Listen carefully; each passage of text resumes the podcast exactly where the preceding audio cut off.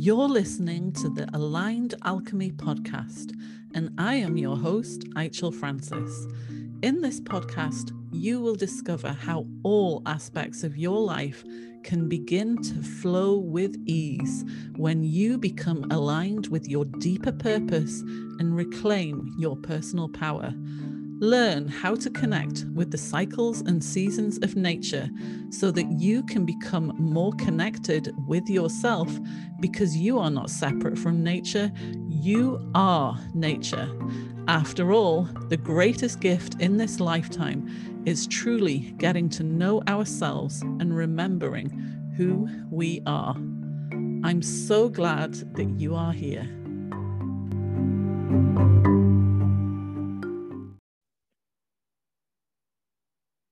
Greetings and a very warm welcome to episode 15 of the Aligned Alchemy podcast.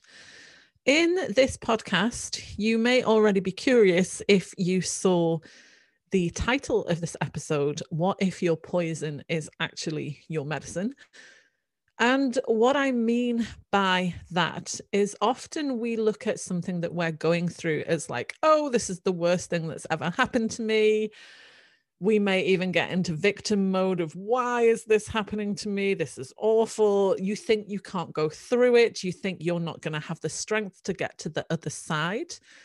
But often those things are the things that become the making of us the things that define who we become and put us on a completely different path a completely different trajectory to what we could ever have imagined. So that's why I pose this question to you of what if your poison is actually your medicine? What if what you perceive as the most awful, the just horrendous, can't even begin to think about it thing that happens in your life actually becomes your greatest blessing? And I know if you're listening to this and you're in the fire. You're in the mud, like five foot deep in the mud, going, What the heck is she talking about? How could this possibly be a blessing? Like, what on earth am I going to get out of this? Trust me, you will begin to discover that everything here is to teach you something.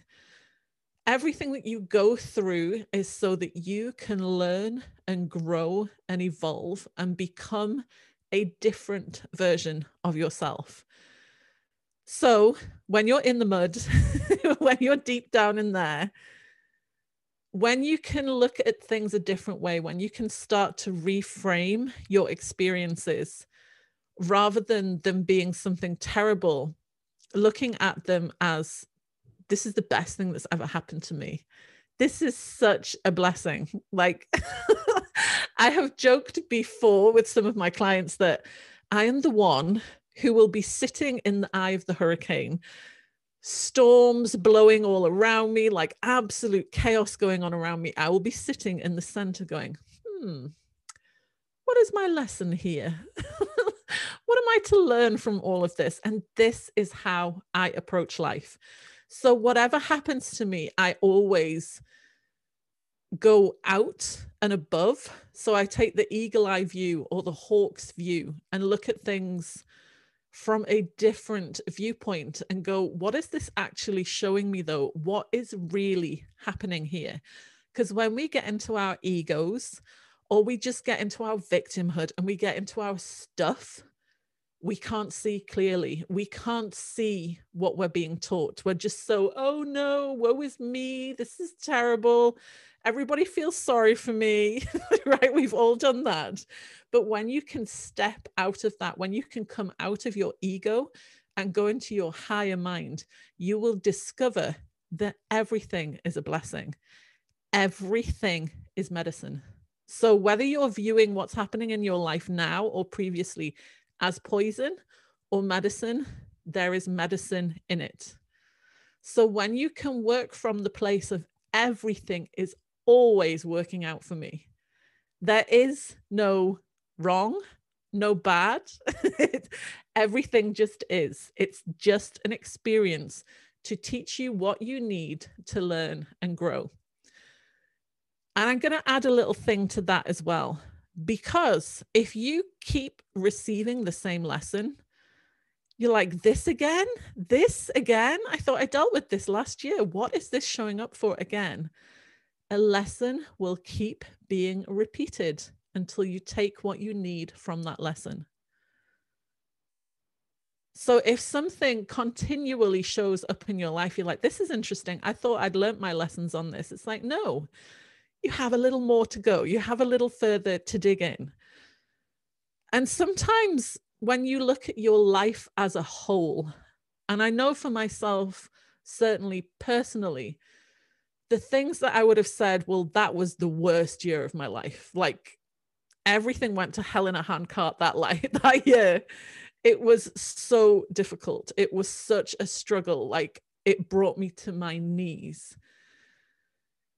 Now, when I can look at those times in my life, when I take the hawk's eye view and look at that, I can see that they were such a blessing. Things that most people would be like, well, that's just terrible. That's horrible. I can always find the medicine in it. So, one of the worst things that I would have said happened in my life was deeply personal to me was when my mother got cancer and very quickly from her diagnosis, like in the space of weeks, she went downhill very rapidly and transitioned within less than eight weeks. So it was a roller coaster of a ride, like going from everything is normal and ticking along in my life to somebody flipping everything upside down because there was so many other things that attached to her transitioning you know like family matters business matters all sorts of things. There was a cascade effect shall we say after that. And it was the most trying of times. It really seriously brought me to my knees. There were days you know when you go like i can't do this. I i just don't have the strength to go on. Like i i, I just have nothing left to give. And then you begin to question all sorts of things. But because that situation that experience was so deeply painful and so difficult for me it forced me to look at so many things in my life before that point i was a complete control freak. And what that lesson taught me, and I'm making a mental note to myself because this is definitely another podcast episode to come about what I learned on the lessons of control from that experience. But just to say quickly, it taught me that I never had any control over anything. And all the things that I thought I was controlling, I was just completely deluded and I have no control over anything. And so, what was it really costing me to white knuckle my way through life and, and force control on other people in my life and on myself, and really not live very happily when it came down to it? And the lessons like i've always said my mum is one of my greatest teachers and she's still teaching me now. Like even after she transitioned the lessons that i learned from that transitioning and the strength that I found in myself, the conversations that I had to have with myself, so uncomfortable about what was it that I really wanted, understanding that we are all limited by time. You know that's one of the biggest mistakes that we make is we think oh we have we have so much time. Nobody knows how much time we have. You cannot control time. You can't buy more of it. You can't do you know doesn't matter how big a billionaire you are. When your time is up your time is up. You can't buy another you know you can't go i'm going to make a deposit for another 30 years please because i'm quite enjoying this life and i'd like some more of it we can't control those things and we think we have endless amounts of time to do what we want to do so it really brought into sharp focus what were my values really what was I here to do? What was the meaning of all of it? Like those big questions, right? and when you're in the busyness of life, like at the time when she transitioned, I had, let me see, uh, three children. At that time, I had three boys. Youngest was 18 months. So my life was full and busy, full and busy. And so I didn't really settle and ask myself these questions until all of this came up. And I began to go deeper and ask these very uncomfortable questions. And what came out of that are so many gifts, so many blessings. If that whole situation hadn't have happened, I wouldn't be here now talking to you. You wouldn't be listening to me talking to you about this because the trajectory that that set me off on, the different path that allowed it to open up from the pain of that experience, put me on a path to really truly living my Dharma, to honestly stepping into the fullness of who I am, for accepting the essence of who I am and what I came here to do, who I came here to be. And if that situation hadn't happened, if my mother hadn't transitioned, if everything hadn't turned upside down in my life, I would have still been ticking along in that illusion of control, thinking that I had so much time, everything was fine, and just not pausing long enough to really look at the uncomfortableness of questions that most people will never, ever ask themselves. So even at the time, and I had this conversation with somebody recently because their, I think their father transitioned last year, and I was like, you can get to the point where not only do you come to peace with it,